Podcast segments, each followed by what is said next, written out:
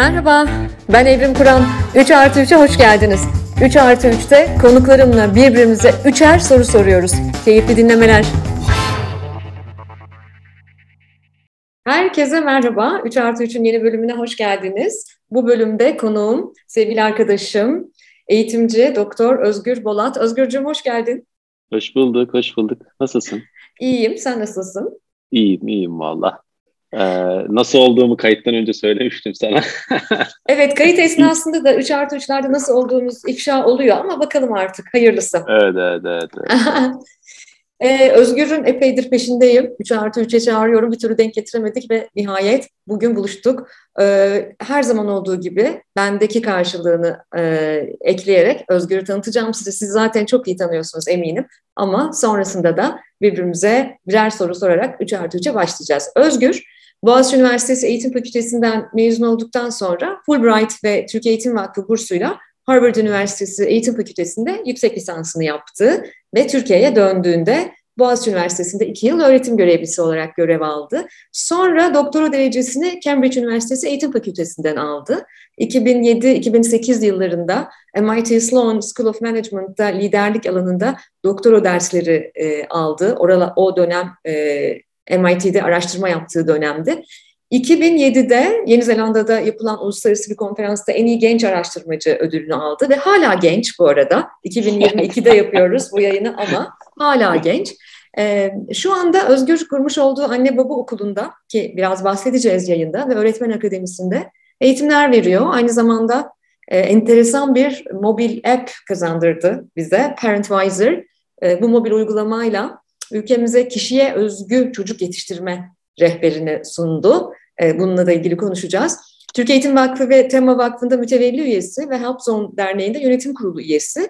Beni sıklıkla bahsettiğim, referans verdiğim, hep çok tavsiye ettiğim Beni Ödülle Cezalandırma kitabını 2016'da yazdı. Hala çok satanlardan olduğunu düşünüyorum bunun. Kısa bir süre önce de 2021'in sonuna doğru Sorularla Büyüyoruz kitabını çıkardı Pelin Küçükoğlu ile beraber. Aynı zamanda çok enteresan, bütün ebeveynleri öneriyorum. Hatta ebeveyn olmaya da gerek yok. Çünkü o kadar dijital hayatlar yaşıyoruz ki sohbet etmeyi unuttuk. Bu Sorularla Büyüyoruz'un içerisinde 365 tane de sohbet kartı var. Bence her eve lazım. Özgür, güzel anlattın mı seni? Çok güzel anlattın. Çok teşekkür ederim. Ve o zaman ilk sorum geliyor Özgür'e. Az önce de söyledim. Beni Ödülle Cezalandırma benim gerçekten kitaplığımın önemli kitaplarından biri. Çok hediye ettiğim, çok önerdiğim, kendi işlerimde, çalışmalarımda çok önerdiğim ve ben de gerçekten bir gözümü açan, beni aydınlatan da bir çalışma bu. Ben de bir ebeveyn olarak ödüle ve cezaya sadece iş yaşantısında, danışmanlık verdiğim projelerde, kurumsal hayatta değil, en başta evde Ali'yi büyütürken ödüle ve cezaya hep karşı oldum. Ve bilim böyle diyor diye de savaştım hep karne hediyesi almak isteyen insanlarla. Bence bu kitapla Özgür ödülle ilgili tüm bildiklerimizin ya da bize öğretilenlerin yanlış olduğunu ortaya koydun zaten ama bunu en iyi sen anlatıyorsun. Bu sorum böyle kombine bir soru, birinci sorum. Niye işe yaramıyor ödül? Senin ağzından dinleyenler duysun istiyorum. Yaratıcılığı niye olumsuz etkiliyor? Ve ödülle büyüyen çocukları ilerleyen yıllarında ne gibi tehlikeler bekliyor bilhassa iş yaşantısında? Birinci sorun buradan bu şekilde. Evet, çok güzel. Aslında şimdi davranışsal ekol, yani biz hep üniversitede ne öğrendik? Klasik koşullanma, diğeri de operant koşullanma. Hep bunları öğrendik. Aslında bu alanda yapılan araştırmalar, ödülün zararlı olduğunu gösteren araştırmalar 1970'lerde başlıyor. Ama bizim Türkiye'deki literatürde genellikle davranışsal ekol ön planda olduğu için bunlar bizim literatüre çok girmemiş. Ve şeye de çok girmemiş. Hatta ben bu kitabı yazarken Türkiye'de bu konuda araştırma var mı diye baktığımda hiç araştırma bulamamıştım. Ondan sonra ama dünya literatüründe bunlar çok fazla var. Şimdi ödül ve ceza aslında bir araç. Tamam mı? Onun altı daha derin aslında. Ödül ve cezayı insanlar neden kullanıyor? Karşı tarafı kontrol etmek için kullanıyor. Sadece ödül ve ceza değil aslında. Ödül, ceza, suçlu hissettirme, utandırma, etiketleme, küsme, işte fedakarlıklarını anlatma, psikolojik baskı. Yani bunların hepsi aslında büyük bir aile. Ve buradaki temel felsefede ben karşı tarafı kontrol etmek istiyorum. Peki o zaman şu soruyu soralım. Bir insan diğerini neden kontrol etmek ister? Çünkü diğer kişi karşıdaki kişiye ya güvenmiyordur ya da karşıdaki kişide iç motivasyon yoktur. Şimdi ödevden gidersek mesela çocuğa diyoruz ki ödevini yaparsan bilgisayarla oynayabilirsin. Ama şu soruyu sormuyoruz. Yani çocuk neden ödevini yapmıyor? Bizim oradaki temel amacımız ne? Çocuğa ödev yaptırtmak. Ama temel amacımız bu olmamalı. Temel amacımız ne olmalı? Çocuğa öğrenmeyi sevdirmek olmalı. Yani ödül işe yarar mı? İşe yarar. Ne için işe yarar? İnsanlara bir iş yaptırtmak için işe yarar. Ödevi yaptırtırsınız ama iş motivasyonu oluşturamazsınız. Kitap okutturursunuz ama kitap okumayı sevdiremezsiniz. Dindar yaparsınız ama inançlı yapamazsınız. Yardım ettirirsiniz ama yardımsever yapamazsınız. İnsanların çöp atmasını engellersiniz doğaya ama doğa sever, hayvan sever yapamazsınız. Yani ödül dışarıdan insanları kontrol etmek için kullanılan birçok mekanizmadan bir tanesidir. Bunun özünde ikinci kitabımda da onu anlattım. Şekillendiren, kontrol eden, bir çocuğu bir yere yetiştirmeye çalışan bir düşünce sisteminin ürünüdür aslında. Bu konuda çok araştırma var. Çok araştırma var. Bunun tersini söyleyen de araştırmalar var. Aslında bu alanda savaş var yani. Birisi ödül işe yarıyor, diğeri yaramıyor. Ben bütün literatürü taradığımda kendi bakış açımı yazdım. Bunun tersini söyleyen araştırmalar da var tabii ki. İnsanlar okuyup kendi düşünce sistemini oluşturabilir. Ödül, sıkıntı şu. Ödevini yaparsan bilgisayarla oynarsın dediğin zaman ödevi ne yapıyoruz? Araç yapıyoruz. Bilgisayarı ne yapıyoruz? Amaç yapıyoruz. Hangisi daha değerlidir? Amaç daha değerlidir. Bir çocuğun ilgisi azalıyor. İkincisi, ödevini yaparsan bilgisayarla oynarsın dediğimiz zaman asıl sebebi göz ardı ediyoruz. Üçüncüsü de ödevini yaparsan bilgisayarla oynarsın dediğimizde çocuk şöyle düşünüyor. İyi şeyler için ödül verilmez. Mesela annem babam beni parka götürmek için bana ödül vaat etmiyor. Biz eşimize tatile gitmek için ödül vaat edilmiyor. Annem babam buna ödül vaat ediyorsa demek ki bu kendi özünde sorumludur diyor. Yani bilişsel çelişki yaşıyor. O işten soğuyor. İleride ne oluyor? Ödül ve ceza ile büyüyen insanlar hayatlarını kontrol edilen insanlar oluyor. Özellikleri zayıf oluyor ve insanlarla çıkar ilişkisi kuruyorlar. Ve bana karşılığında ne vereceksin ki ben sana bunu vereyim? Yani mesela Türkiye'de rüşvet neden var? İşte bu çıkar ilişkisinden var. Yani sen iyi bir şey yapmak istiyorsun. Ben senin iyi bir şey yapmanı onaylayacağım ama bunun karşılığında sen bana bir şey vereceksin. Annenin bir tanesi söyledi bunu bana. Çocuğuna demiş ki ben geç kalıyorum yemeği ısıtır mısın demiş. Isıtırım ama ne vereceksin demiş bana. Yani çıkar ilişkisine dönüşmüş. Ben bu kitabımda farklı bir şey yaptım. Dünya literatüründe olmayan bir şey yaptım. Yani yaptım değil, farklı bir bakış açısı ekledim. O da şu, ödül aynı zamanda yapay sevgidir. Mesela sen benden bir şey rica ediyorsun. Ben seni sevdiğim için onu yaparım. Ama Evrim senin istediğini yaparım. Ama bunun karşılığında sen de bana bir tane işte atıyorum iPhone hediye edersin dediğimde sen şey düşünür müsün? Özgür beni gerçekten sevdiği için yaptı der misin? Demezsin. İşte ödül aynı zamanda yapay sevgidir. Ödülle büyüyen çocuklar sadece ödül değil. Bütün kontrol mekanizmaları biraz önce saydığım işte suçlama, utandırma, yanıma ağlayarak gelme demek, küsme, karşılaştırma, işte kıyaslamalar, ondan sonra fedakarlıklarını anlatma, etiketleme bunların hepsi çocuğu değersiz hissettirir. Onun için ödül gibi mekanizmalarla çocuğu kontrol etmektense çocukla güçlü ilişkiler kurup çocuk bizim gerçek sevgimizi hissetmesi lazım. Bilmiyorum sorunu yanıtladın mı? Süper yanıtladın. Hatta sadece ebeveynler nezdinde değil, iş dünyasında da biliyorsun bu bizim büyük bir derdimiz. Yani çalışan motivasyonunu artırmak için böyle kısa dönemli ödüller vermek, ödüllerle istenen davranış değişikliklerini sağlamaya çalışmak. Özellikle de maddi ödüllerle istenen davranış değişikliğini sağlamaya çalışmak büyük bir derdimiz ve olmuyor, yürümediğini görüyoruz. Bunun kökenini de çok net anlattım bence. Ama orada şu şirketlerdeki sıkıntı ne? Şirketlerdeki sıkıntı yöneticiler şunu biliyor. Çalışanlarının isteyerek şirkete katkı sağlamak istemediğini düşünüyor. En kısa zamanda bir işi bitirmek, yani bağlılığının zayıf olduğunu düşünüyor. Onun için şirketlerdeki sistem zaten yapay bir sistem olduğu için yapay sistemi yapay sistemle idare etmeye çalışıyorlar. Evet. Çok doğru. İşte zaten kitaptaki işin, kitapta da bahsettiğin, az evvel de söylediğin işin özünde ödülle değerlerin öğretilemeyeceği var. Biz de şirketlerde değer rezonansı ölçüyoruz Özgür, biliyorsun. Yani şirketin size empoze ettiği değerler diyeceğim. Çünkü bunlar büyük kurumların empoze ettiği değerler gerçekten. Bunlarla günlük yaşam deneyimleriniz örtüşüyor mu diye son 5 yıla baktık geçenlerde. Son 5 yılda ki çok muteber kurumlarla çalışıyoruz biz. Şirketin empoze ettiği değerler, kaba tabiriyle duvara yazdığı değerlerle günlük yaşantısındaki deneyimler ne kadar örtüşüyor çalışanların? Türkiye ortalaması %57.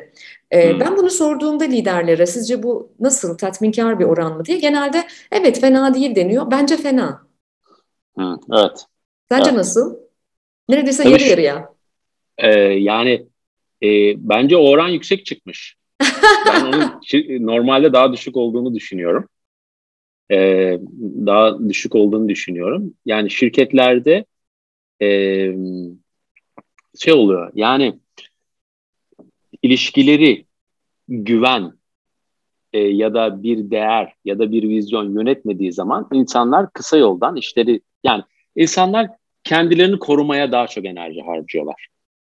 Değer yaratmaktansa kendilerini korumaya daha çok enerji harcıyorlar. Onun için de verimlilik, mutluluk, şirketlerin içindeki refah bence düşüyor yani. Çünkü yapay sevgi. Evet, yapay sevgi. Güzel. Evet. Peki, sıra sende. Evet, sana çok güzel bir soru hazırladım. Ay, kesin zor hazırlamışsındır sen. Yok, soru hazırlamak için yapmadım.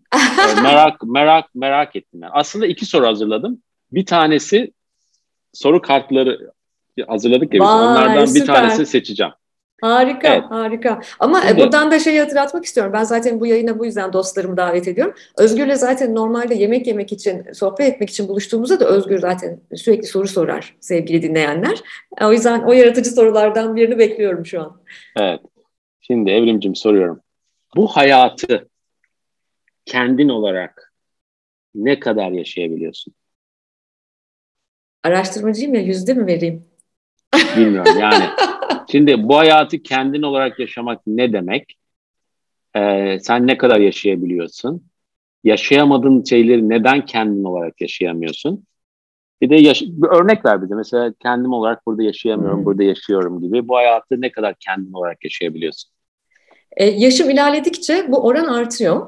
Artık işte 45 yaşındayım, 46. yaşıma doğru ilerliyorum. Yaşım ilerledikçe bu oran artıyor. Çünkü yaşım ilerledikçe bana verilen apoletileri daha seri bir şekilde reddetmeye başlıyorum. Çünkü o her apolet tıpkı ödüldeki gibi, evet, tıpkı etiketle, o bir stigma, etiket yani. O apoletlerde, mesela nedir apoletlerden biri? Annelik, annelik miti, anne olduğun için kutsalsın veya işte girişimci kadın veya güçlü kadın. Beni en rahatsız eden ifadelerden biri, sen bence çok güçlü bir kadınsın falan. Bütün bu etiketleri ne kadar reddedersem o kadar kendim olarak yaşayabilmeye yakınlaştığımı düşünüyorum. Ama hala tam olarak kendim gibi yaşayabiliyorum diyebilir miyim? Diyemem. Çünkü toplumsal cinsiyet normları var. İçinde bulunduğumuz bağlamın bize getirdiği sınırlamalar var. Ben bir işveren olarak, bir lider olarak, bir araştırmacı olarak, bir girişimci olarak %80 oranında bunu yaşıyorum diyebilirim. Bir kadın olarak %70'lere falan vardığımı söyleyebilirim. Anne olarak büyük mücadele ediyorum. Kendi inandığım biçimde bir birey yetiştireyim ve onun sahibi olmayayım, çocuğumun sahibi olmayayım diye. Oralarda da öğrenme sürecindeyim hala. İşte 15 yıldır anneyim, yolculuktayım hala.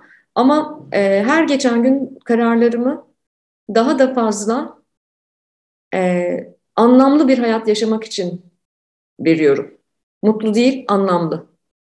Farkı ne senin gözünde? Mutluluk biraz daha böyle son zamanlarda kişisel gelişim endüstrisinin endüstriyel bir ürünü gibi pazarlanıyor. Yani sanki her dakika mutlu olmak, evet. Sanki her dakika mutlu olmak zorundaymışız. Böyle mutluluk amacımızmış falan gibi. Bense Bazen acı çeksek de, üzülsek de, incinsek de, bazen mutsuz olsak da anlamlı bir hayat, yani inandıklarımız uğruna yaşayabildiğimiz, inandığımız gibi yaşayabildiğimiz, ulvi bir amacımızın olduğu ve ulvi amacımıza hizmet ettiğimiz bir hayatın anlamlı bir hayat olduğunu düşünüyorum. Örnek vermek gerekirse benim ulvi amacım, işimle ilgili ulvi amacım Türkiye'de gençlik istihdamına katkıda bulunmak. Dolayısıyla yaptığım işler Türkiye'de gençlik istihdamına minicik katkılarda bulunuyorsa daha fazla anlam yarattığımı düşünüyorum. Bu beni süper dünyanın en mutlu kadını etmiyor belki o an, ama anlamlı bir hayat yaşamak gönlüme bir rahatlık veriyor. Galiba aradaki farkı böyle okuyorum. Sen bu işin uzmanı olarak ne dersin bilmiyorum. Estağfurullah. Peki anladım seni. Anlamlı bir hayat yaşarken mutsuz olduğun anlarda ne yapıyorsun? Son zamanlarda o anda kalıp o anı çapalamaya çok çalışıyorum. Diğer zamanlarda geri dönüp oradan referans alayım diye. Yani o anı her saniyesiyle dolu dolu yaşamaya çalışıyorum. Hissetmeye çalışıyorum. Kopyalayabileyim, ileride modelleyebileyim diye. Mutluluğun o anlamlı çıkarımların getirdiği mutluluğun nasıl bir şey olduğunu unutmayayım diye. Evet. Geçen gün bir şey görmüştüm. Jung'un sözü galiba. Bütün bağımlılıklar sıkıntılıdır. Bağımlılıkları yazmış alt alta. Altına da bağımlılıkların içinde şeyi de yazmış. İdealizmi yazmış. Ben de bazen şeyi düşünüyorum, yani idealizm insanların, yani biliyorsun ben dış kaynaklı kavramlarını çok kullanıyorum. İç kaynaklı insanların bir mekanizması, ama bazı dış kaynaklı insanlar da kendi mutsuzluğunu örtmek için acaba idealizme çok mu tutunuyor diye şimdi oralara kafa yoruyorum yani biraz. O yüzden anladım sorunu, neden böyle sorduğunu. Gerçekten kafa yorulması gereken bir konu. Ben de özellikle son dönemlerde iç kaynak ve dış kaynak konusu üzerine daha fazla düşünüyorum. Hatta yayınlardan birinde, Nilay Örnek'le olan yayında, sevgili dinleyicileri hatırlayacaksınız, konuşmuştuk bunu. Ben mesela ekseriyetle iç kaynaklı bir insan olduğumu düşünüyorum. Referansımın içeriden geldiğini düşünüyorum yani. Ama evet, idealizm de bir bağımlılık olabilir. O yüzden kör idealizmle aramdaki mesafeyi de korumaya çalışıyorum. Evet, evet. Peki, o zaman benim ikinci sorum geliyor Özgürcüğüm. Birazcık döneceğim, yaptığın işe döneceğim. Orada kendimle ve dinleyenlerle de ilgili merak cezbedici bir bölüm seçtim. Şimdi senin bir inisiyatifin var, Anne Baba Okulu. Bu inisiyatifi ve amacını bir duymak istiyorum senden. Tabii ki detayını, derinliğini merak edenler evet, Özgür'ün web sitesinden görebilirler. Hatta yakında yeni dönemi de açılacak, yaklaşık değil mi? Bir hafta içinde yeni dönemi başlatıyorsunuz. Ve modülleri var Anne Baba Okulu'nun. Fakat modüller içerisinde bir tanesi benim çok ilgimi çekiyor. O da kendine ebeveynlik. Kendine ebeveynlik. Onu diyecektim. Evet. Kendine ebeveynlik. Böyle bir modül var. Ne demek? Bir Anne Baba Okulu'nu zaten anlatırsın da canım okulu mu olur anne baba olmanın falan diye düşünenler de olabilir, ama kendine ebeveyn olmak çok çarpıcı, çok çarpıcı. Biraz bunu duymak istiyorum senden. Evet. Şimdi o kitap, onun İngilizcesini de yazacağım. Self-parenting diye yazacağım herhalde. Onu düşünüyorum. Şimdi anne baba olmanın okulu olur mu? Şöyle, bence olmaz. Ama ne zaman olmaz? İnsanlar kaygısız yaşarsa olmaz. Zaten bir insan hayatını kaygısız yaşarsa ihtiyaç duyduğu bütün bilgiler zaten kendinde sezgisel. Yani karar vermede ne var? Duygusal karar verme var, mantıksal karar verme var, bir de sezgisel karar verme var. Eğer bir insan kaygısı yoksa hayata dair bütün doğru kararları sezgisel olarak veriyor. Peki o zaman neden okullara ihtiyaç duyuyoruz, anne baba okuluna ihtiyaç duyuyoruz? Ama günümüzde İnsanlar, bunun birçok sebebi var. Globalleşme var, dijitalleşme var, birçok sebebi var. İnsanlar kendi kaygıları arttıkları zaman, sezgilerine ulaşamadığı zaman, o zaman dışarıdan bir bilgi alma ihtiyacı duyuyor. Mesela ben biliyorsun köpeğim var, Oscar.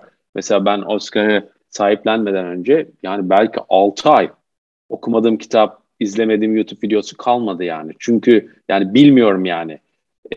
Yani ben ne yapmam lazım? Onun davranışlarını nasıl yorumlamam lazım? Bilmiyorum. O zaman kendimde böyle bir ihtiyaç hissediyorum. Neden bilmiyorum. Yani bu alanda deneyimim yok, bilgim yok, hiçbir şeyim yok. O bilgiyi edinme ihtiyacı duyuyorum. Şimdi insanlar kaygıları arttıkları zaman o sezgisel bilgiye ulaşamıyorlar. Ulaşamadıkları zaman da dışarıdan bir bilgi alma ihtiyacı duyuyorlar. Aslında eskiden anne baba okulu yoktu ama eskiden aslında informal olarak anne baba okulu vardı. Nerede vardı? İnsanlar annelerine soruyordu, akrabalarına soruyordu, bilgi ediniyordu. Şimdi artık şimdi bilim geliştikçe insanlar o bilgiyi dışarıdan edinme ihtiyacı da duyuyor. Şimdi bunu söyledikten sonra kendine ebeveynlik aslında olayın özü. Neden özü? Çünkü mesela ben anne baba okulunda anlatıyorum mesela. Oyun oynamanın faydalarını anlatıyorum diyelim. Şimdi sen diyorsun ki anne olarak wow. Bu arada ben bir araştırma yaptım anne baba okulunda. Çoğu zaman yapıyorum. Böyle veri topluyorum. Anne babaların %80'i babasıyla oyun oynadığını hatırlamıyor. Çok şaşırtan bir şey. Annelerin daha çok oynadığını düşünüyordum. Yine annelerin %75'i. Bu en son anne baba okulunda çıkan şey. Oyun oynadığını hatırlamıyor. Şimdi tamam, ben de anne babalara diyorum ki oyun oynamak önemlidir. Tamam, anne baba sonra oyun oynuyor mu? Bir hafta oyun oynuyor, sonra bırakıyor. Sonra bana diyor ki ya hocam çok güzel, oyun oynamak çok iyi ama pratikte her şey teorideki gibi olmuyor diyor. Ne yapıyor? Çoğu zaman Türkiye'de yani bilimsel düşünme gelişmediği için teoriyi suçluyor. Ama önemli olan teori pratikte uygulanmıyorsa neden uygulanmadığını bulmaktır. O zaman anne baba neden oyun oynamıyor? Çünkü kimler oyun oynamaz sorusunu sormamız lazım. Bunun temelinde de şu var. Kendi iç çocuğunu öldürmüş olanlar, diyordum ben eskiden, şimdi onu değiştirdim. İç çocuk asla ölmüyor. Kendi iç çocuğunu bastırmış olanlar oyun oynayamıyor. Çünkü oyun dediğin şey çocukla çocuk olmaktır. Kendi iç çocuğunu bastırmış insanlar iç çocuğunu çıkartamadığı için çocukla çocuk olamıyor. İş çocuğunu bastıramamış kişiler ne olarak var oluyor hayatlarında? Bu günlük dildeki egodan bahsediyorum. Egodan değil, Freud'un bahsettiği egodan değil. Kendi savunma kalkanlarıyla var oluyor. Kendi savunma kalkanlarıyla var olan insanlar kendi iş çocuğunun erişilmesini engelliyor. Ciddi oluyor, gülmüyor. Daha otoriter bir yapı sergiliyor. O zaman bu otoriter yapı sergileyen bir kişi, iş çocuğunu bastırmış bir kişi ne düşünüyor? İş çocuğunun değersiz olduğunu düşünüyor. İş çocuğunun değersiz olduğunu düşünen bir insan da onu alıp çıkartıp ortaya koymaz. O zaman ortaya koymadığı için çocuğuyla da oyun oynayamıyor. Peki bakıyoruz böyle, anneler babalar çocuğuyla oyun oynaması gerektiğini düşünüyor. Ben gözlemlediğimde şunu görüyorum. Oyun oynamıyor, oyun oynatıyor. Eğlenmiyor, eğlendiriyor. İşin içinde kendisi yok. O zaman bu anne babanın oyun oynayabilmesi için ilk önce kendine ebeveynlik yapması lazım. Yani kendi yaralarını bulup, iş çocuğunu bulup onu tekrar canlandırması lazım. Bunu yapmadığı sürece bir hafta oyun oynar ya da sürekli oyun oynar, sıkılır, kendisi orada olmaz. İşte kendine ebeveynlik dediğim şey benim. İnsanların çocuğuyla kurduğu ilişkide kendisini engelleyen mekanizmaları keşfedip bunu iyileştirmesidir. Çocukla kurulan ilişki demek aslında insanın kendi iş çocuğuyla kurduğu ilişki. Çocuk dediğimiz şey, kendi iş çocuğunu çıkartıyorsun, oraya koyuyorsun. İş çocuğunu yargılıyorsun, onu da yargılıyorsun. İş çocuğuna hayatı yargılıyorsan, çocuğunu da yargılıyorsun. Kendi mükemmelliyetçiysen, çocuğuna da baskı yapıyorsun. O zaman kendi yaralarını iyileştirmediğin sürece maalesef sadece çocukla değil, diğer insanlarla kurduğun ilişki de zayıf oluyor. O zaman ne yapacaksın? İlk önce kendinle kurduğun ilişkiyi düzelteceksin. Yani kendine ebeveynlik yapacaksın. Wow! Çok çarpıcı. Evet. Ben şu an gerçekten böyle gözlerim fal taşı gibi açılmış biçimde dinliyorum. Eminim şu anda sizler de böyle dinliyorsunuz. Ne kadar basit gibi görünse de büyük bir yolculuk olsa gerek ama kendi iç çocuğun bütün ilişkilerde, kendi iç çocuğumuzu iyileştirmek bütün ilişkilerde galiba akışkanlığı sağlıyor. Ha? Blokajları ortadan kaldırıyor. Evet. Muazzam. Evet. Muazzam. Peki biraz sıra döneceğim. Biraz da buraya döneceğim sonra ama şimdi sıra sende. İkinci soru sırası sende. Şimdi ben kuşaklarla ilgili bir soru soracağım. Şimdi aslında bu soruyu sormayacaktım ama şimdi merakım buraya geldi. Şimdi kuşaklar diye bir şey var. Ama benim inancım şu. Yani hem var hem yok. Şimdi anlatacağım ne demek istediğimi. Orhun anıtları dahil. Sokrates'in biliyorsun yeni nesil böyle diyor. Evet. O da dahil. Orhun anıtları da dahil. Gençlikle ilgili hep büyükler şikayette bulunuyor. Tamam mı? Şimdi benim düşünce, hipotez bu. Ben derinlemesine girmedim. Bu senin alanın ama bu düşüncemi sana söylemek, senin bir fikrini almak istiyorum. Benim hipotezim şu. Her yetişkinler yani yani ergenler kendi doğaları gereği. Bu arada efsane bir kitap okuyorum. Wild Hood diye. Sana öneririm. Wild Hood. Wild Hood. Hemen not alıyorum. Wild Hood. Gerçekten efsane bir kitap. Ergenlik üzerine ama hayvanların ergenliği üzerine. Hı-hı. Mesela fox balığına bakıyorlar. En çok ölen ergenler. Hemen dalıyor denize pratik kazanmadan. Çünkü bu insanlar şey yapıyor. Hep yenilik peşinde koşuyorlar. Risk alıyor ergenler. O zaman yenilik peşinde koşmak, risk almak demek, statüden ayrılmak demek yani. Ve gençler her zaman böyle. Şimdi tezimi söylüyorum. Ergenler, bu jenerasyon kendi yaşlarında o normlardan, sosyal normlardan uzaklaşıyor. Tamam mı? Şu anda Z kuşağı uzaklaşıyor. Sonra benim düşüncem şu, düşünce demeyeyim de hipotezim diyeyim, düşünmeye başladığım şey. Sonra sosyal normlar onları geri çekiyor. Yani o kuşak ortaya çıkıyor, sonra kayboluyor. Sonra yeni bir kuşak ortaya çıkıyor, kayboluyor. Böyle bir, yani bu düşünceyi sormak istiyorum. Yani bu konuda ne düşünüyorsun? Doğru mu, değil mi? Ya da sen böyle istersen yani böyle kuşaklardan yola çıkarak, bilmiyorum sorabildim mi? Evet gerçekten sordum. Merak ettiğimi sana sordum evet. Yani bu alanın duayeni olarak. Sorabildin, estağfurullah sorabildin. İki tane şey söyleyeceğim. Birincisi önce şunu söyleyeceğim. Niye bunca zamandır kendimi bilin neredeyse kuşak anlatıyorum. Kuşak, bir kuşağı anlamak, bir dönemi anlamak çünkü ben aslında zamanın ruhunu hep birlikte okuyalım ve bağlamı kavrayalım. Ve bizimle aynı zamanlarda gelmeyen insanlara karşı daha kapsayıcı, yargılamayan ama daha empatik bir bakış açımız olsun derdindeydim. Ve tersten gittim Özgür. Şöyle tersten gittim. 4 temel ayrımcılık üzerine çalışıyorum. Bunlardan bir tanesi yaş ayrımcılığı, ageism. Yaş ayrımcılığı, her yerde yaş ayrımcılığı. Özel ilişkilerden, hayatımızdan tut da istihdamdan eğitime varan her ölçekte. Yaş ayrımcılığı ile ilgili dünyada mücadele yöntemlerinden bir tanesi kuşaklar arası entervensiyon yani kuşaklar arası etkileşim.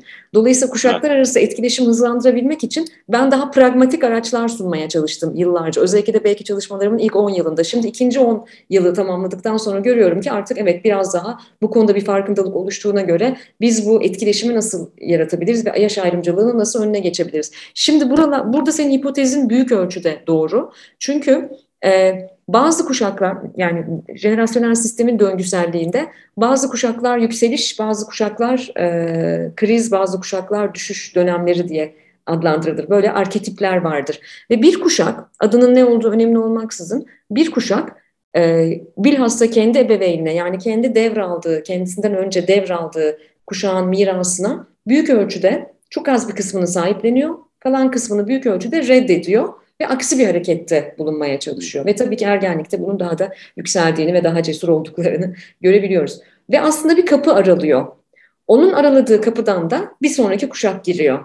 Dolayısıyla itme ve çekme biçiminde ilerliyor kuşaklar. O yüzden de Özgür sen çok güzel bir yere referans verdin. Son zamanlarda çok iddia edildiği gibi yok iPhone'un yeni modeli her sene çıkıyor. Yok teknoloji bu kadar ilerledi. O yüzden kuşaklar 2-3 yılda bir değişiyor. Demek o yüzden zaten mümkün değil. Bir itme ve çekme hareketi mütemadiyen var. O yüzden de genellikle ardı kuşaklar birbiriyle daha çok çatışma halindeyken kuşak atladığımız zaman iki önceki kuşakla etkileşimin daha kolay olduğunu görüyoruz. Tam da bu matematikten dolayı. Yani hipotezin doğru bence arkadaşım. Benim 20 yıllık çalışmalarım da bunu gösteriyor. Evet. Ama kuşak deyince de amacımız tabii ki asla kuru klasifikasyonlar yapmak değil. Tek tip bir Z kuşağı, tek tip bir Y kuşağı vardır demek değil ki ben biliyorsun bütün segmentleriyle dünyanın dört bir tarafında araştırıyorum ve bilhassa Türkiye'de aynı şehirde birbirine benzemezleri de araştırmaya çalışıyorum.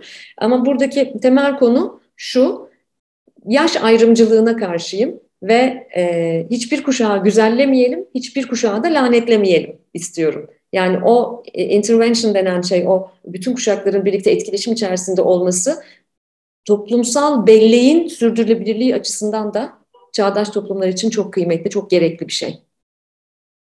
Evet. Bir de şöyle bir fark görüyorum ben. Mesela her insanın temel ihtiyaçları var ya, mesela özellik istiyor, ilişki kurmak istiyor ya da kendini yeterli hissetmek istiyor. Eğer sevgi bağı kuramıyorsa sayılmak istiyor. Bizim jenerasyonlarda bunu hepimiz istiyorduk ama talep edemiyorduk. Şimdi gençler bunu talep ediyor. 6 yaşındaki çocuk annesine demiş ki yani benim haklarım var, ben istemeden beni okula gönderemezsin falan demiş yani. Yani burada şey var yani talep, çocuklar da artık yine dijitalleşme ve küreselleşmeyle bunları bizim edemediğimiz şeyleri, ihtiyaç duyduğumuz ama yapamadıklarımızı onlar talep eder oluyor. Belki o anlamda bu kuşaklar şu anda bize de şöyle al ya çok talepkarlar falan, yetinmiyorlar gibi şikayetlerde bulunuyoruz yani. Bence çok doğru bir yerden de girdin, doğru bir yere de referans verdin. Bazen bana şu söylüyor, canım yani biz de isterdik, biz de gençken istiyorduk bunları, biz de çocukken böyle olsun isterdik falan. Hayır, biz talep etmiyorduk. Şimdi talep ediyor çünkü ondan önceki kuşakta, mesela bugün 6 yaşındaki Z kuşağından önceki kuşakta, adı ne kuşağı olursa olsun, önceki kuşaktaki biz onlara Y diyoruz, o kapıyı araladı. Evet. O kapılar aralana gidiyor ama öyle çok hızlı bir şekilde olmuyor çünkü burada da bir kültürel transformasyon var. Bu da ortalama kuşak prensibine göre, jenerasyonel sistem anlayışına göre ve kültürel çalışmalara göre 15 ila 20 yılda bir ancak o kapılardan geçilebiliyor Özgür. Yani teknoloji ne kadar gelişirse gelişsin o kadar hızlı olmuyor kuşakların dönüşmesi. Bence de yani o 2-3 yılda kuşaklar değişiyor argümanı ben hiç duymamıştım. Ama bence dediğin gibi olamaz diye düşünüyorum. Böyle harfler veriliyor ya, çok popüler oldu ya şimdi. Bütün alfabedeki bütün harfler veriliyor, kısaltmalar konuluyor. İşte her yeni çıkan teknolojide ne bileyim mesela Teknofest kuşağı da deniyor, Metaverse kuşağı da falan da deniyor. Öyle bir şey yok. Kuşak hikayesi o kadar basit değil. Bir trend ve bir fad değil. Her şeyden önce bir zamanın ruhu çalışması. Ve evet, benim 3+3 Özgür Bolat bölümündeki son sorum. Yine bir kez daha söyleyeceğim. Niye 3+3 dedim de 5+5 demedim ben buna? Bir sürü soracağım soru oluyor. Buraya davet ettiğim dostlarım. Hele bu ara Özgür'e o kadar çok sormam gereken soru var ki kendi ebeveynliğimle de ilgili. Seçiyorum. 6 soruyla girdim bu yayına. Ama ben şöyle bir şey yapabiliyoruz. Sen Kanada'ya davet edersin beni. Orada sorarsın senin kadar. Tamam, anlaştık. Her zaman yıllardır kendisini davet ediyorum. Evet, doğru. Ama başımıza gelmeyen kalmadı. Pandemisiydi, bilmem evet, nesiydi. Ama bu sene gidelim ya, vallahi gidelim. Haydi artık bekliyorum. Mutlaka. Evet. Ayrıca Kanada'dan bizi dinleyen dostlar da seni bekliyorlar. Bir Özgür Bolat imzası ve söyleşisi yapmayı çok istiyor Toronto'daki dostlarım. Hep bunları konuşuyoruz. İnşallah seni misafir edeceğiz Toronto'da da. Tamam. Peki. Şöyle bir şey sormak istiyorum.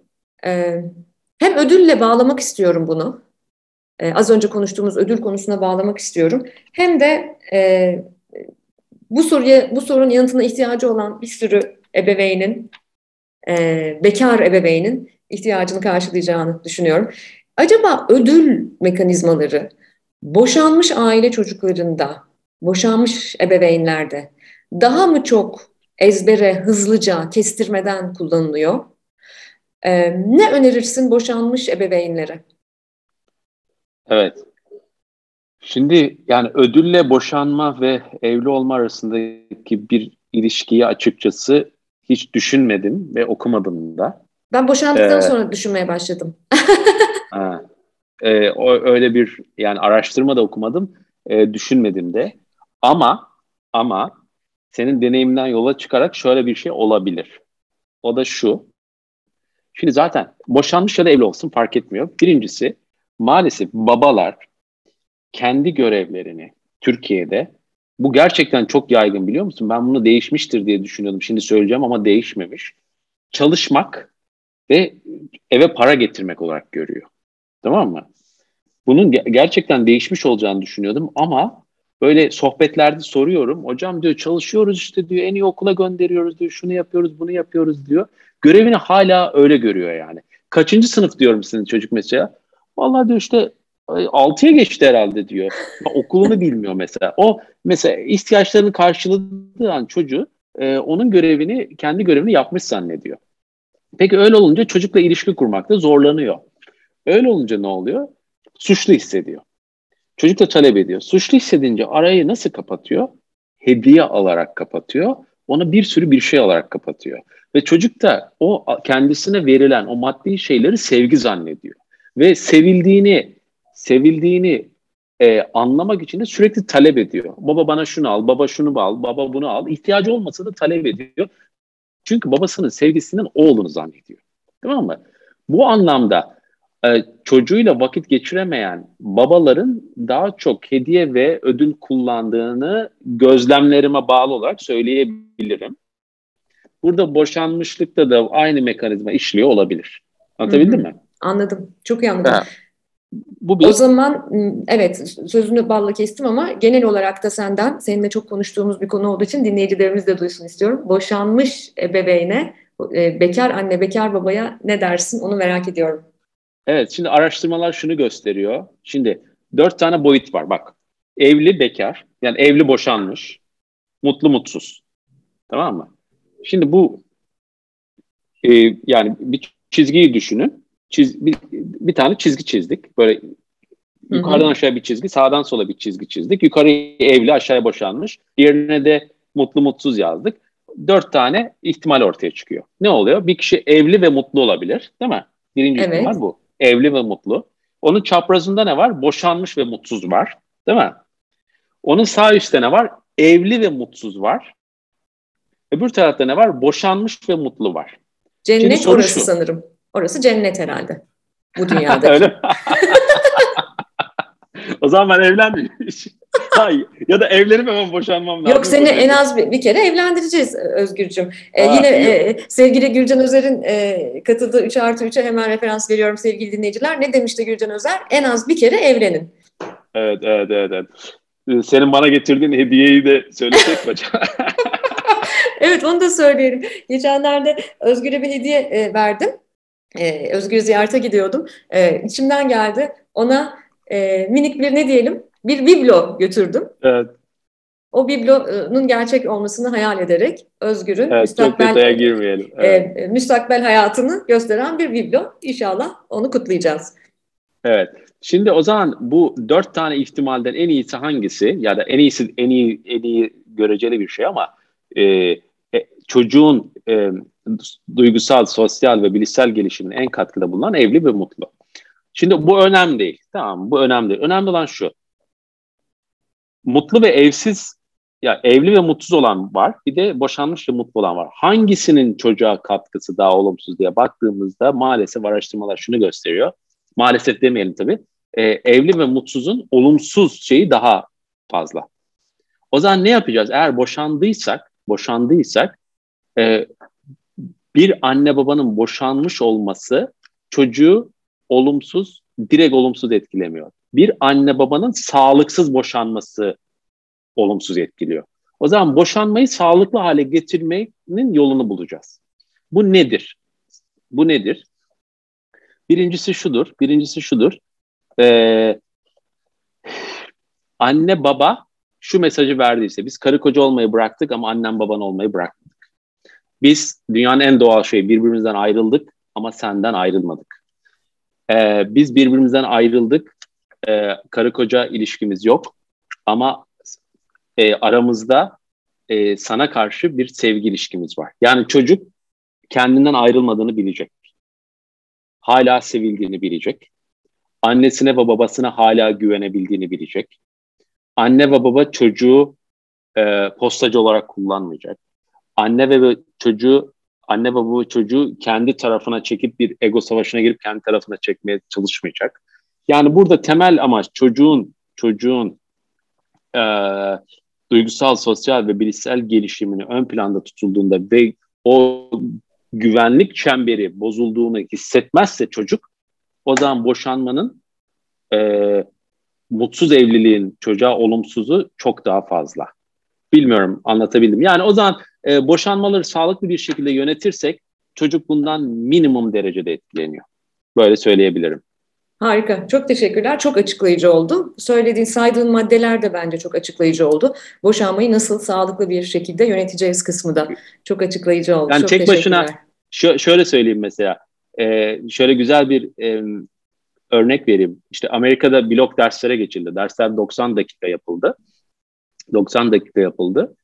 Ondan sonra bu olumlu etkiledi öğrenmeyi. Sonra tüm dünya buna geçti ama dünya olumsuz etkilendi. Sonra araştırdılar ve şunu buldular. 90 dakika keşfetmeye dayalı bir ders için kullanılıyorsa olumlu etkiliyor. Çünkü çocuk keşfediyor, öğrenmesi kesilmiyor. Ama anlatım odaklı bir ders yapılırsa olumsuz etkiliyor. Aynı mantıkla. Boşanma sağlıksız mı yapılmış, sağlıklı mı yapılmış? Yani boşanmanın kendisi değil, sağlıklı ya da sağlıksız yapılması çocuğu etkiliyor. Bu şekilde söyleyebiliriz. Harika, çok teşekkür ederim. Peki bu anlattıkların hepsi bu arada Parentvisor'da erişebildiğimiz içerikler mi Özgür? Onu da merak ediyorum. Ya şöyle, Parentvisor diye bir uygulama yaptım ben. Hala üzerinde de geliştirmeler yapıyorum. Herkese şu anda açtık ama ilan etmedik daha. Anne baba okuluna gelenler kullanıyor. İçeride benim 400 tane videom var. Orada mesela boşanmayla ilgili 24 tane videom var. Bir ekibimiz var bizim. 17 kişilik bir ekibimiz. Psikologlar var, eğitimciler var, klinik psikologlar var. Sürekli içerik üretiyoruz. Sonra ben de kendi bakış açımla beraber videolar çektim. Bir stüdyo kurdum buraya işte evime. Oradan 400 tane video var, anketler var, anne baba okulumun bütün dersleri var. Bu şekilde bir uygulama Parentvisor diye şu anda aktif. Harika. Ellerinize sağlık. Daha da çok insana erişebilirsiniz inşallah. Ve bu programın son sorusu Özgür'den geliyor. Peki. Tamam. Şimdi şöyle bir şey yapacağız. Bir saniye. Sana 3 tane soru okusam, bir tanesini seç desem. Vay, tabii ki. Çok heyecan verici. Evet. Bir saniye. Hemen. Evet, bir kez daha hatırlatalım. Özgür şu anda sorularla büyüyoruz. Sohbet kartlarından bana soru seçiyor. 365 evet, tane soru kartı var orada. Tamam, iyi düşün tamam. Ama. Bir, tamam. Basit.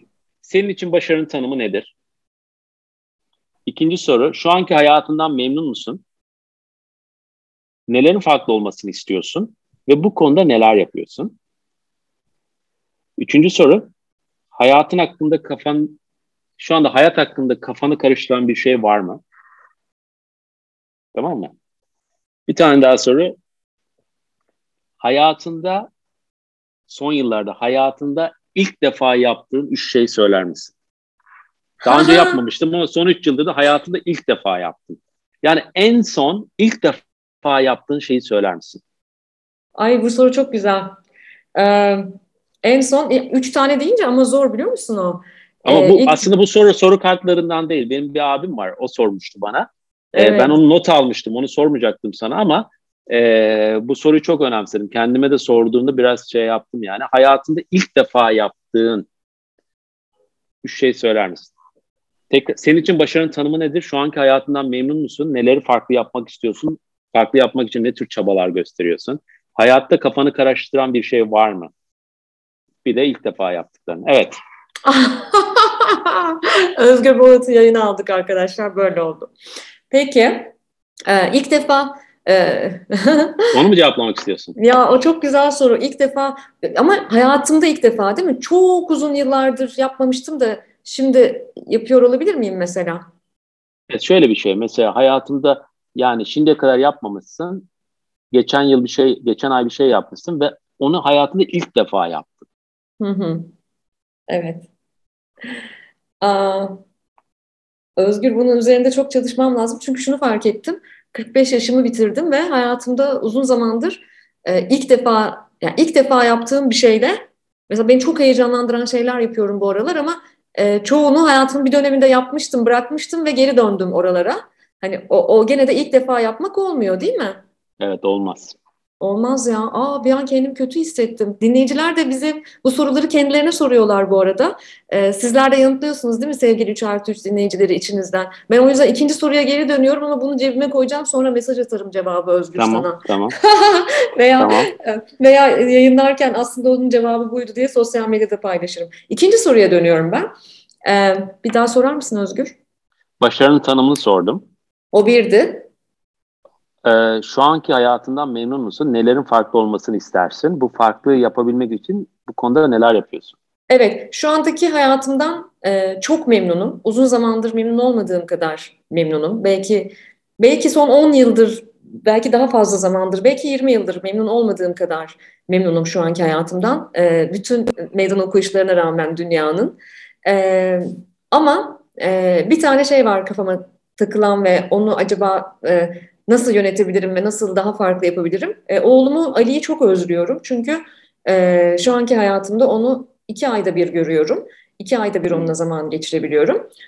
Bunu nasıl daha iyi yönetebilirim? Nasıl daha sık görebilirim? Nasıl daha fazla zaman geçirebiliriz? Üzerinde kafa patlatıyorum şu anda. Bunu operasyonel olarak nasıl yönetebilirim diye. Biliyorsun Ali Kanada'da okuyor. Ben de son 1 yıldır Türkiye'de çok fazla zaman geçiriyorum.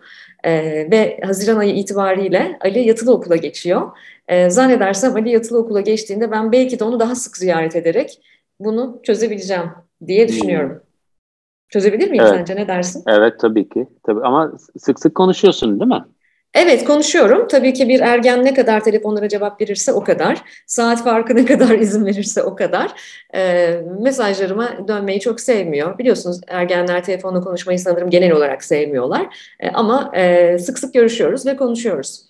Yine de o fiziksel dokunuşlara tabii ki ihtiyaç duyuyorum. Şu anda da Türkiye'ye sömestr tatili için gelmek üzere 4 gözle yolunu bekliyorum. Evet. Ne güzel oldu. Bir şey ekleyeceğim. İlk defa yaptığını sordum ya, bunun geleceğe de yapabiliriz. Hep istediğin ama bugüne kadar yapmadığın ne var? Bunu yapmak için neler yapabilirsin diye. Onu da düşünebilirsin. Soruyu böyle çalışabiliriz değil mi? Evet. Şu ana kadar yapmadık ama ilk defa yapacağımız şeyler neler? Bugüne kadar yapmak istedin ama yapmadın. Evet. Bugüne kadar yapmak istedik, yapmadık ve sevgili dinleyenler... Bundan sonra yaptığımızda o ilk defa yapacağımız şey olacak ve bunu mümkün kılmak için neler yapabiliriz? Evet. Sorular ne kadar güzel. Zaten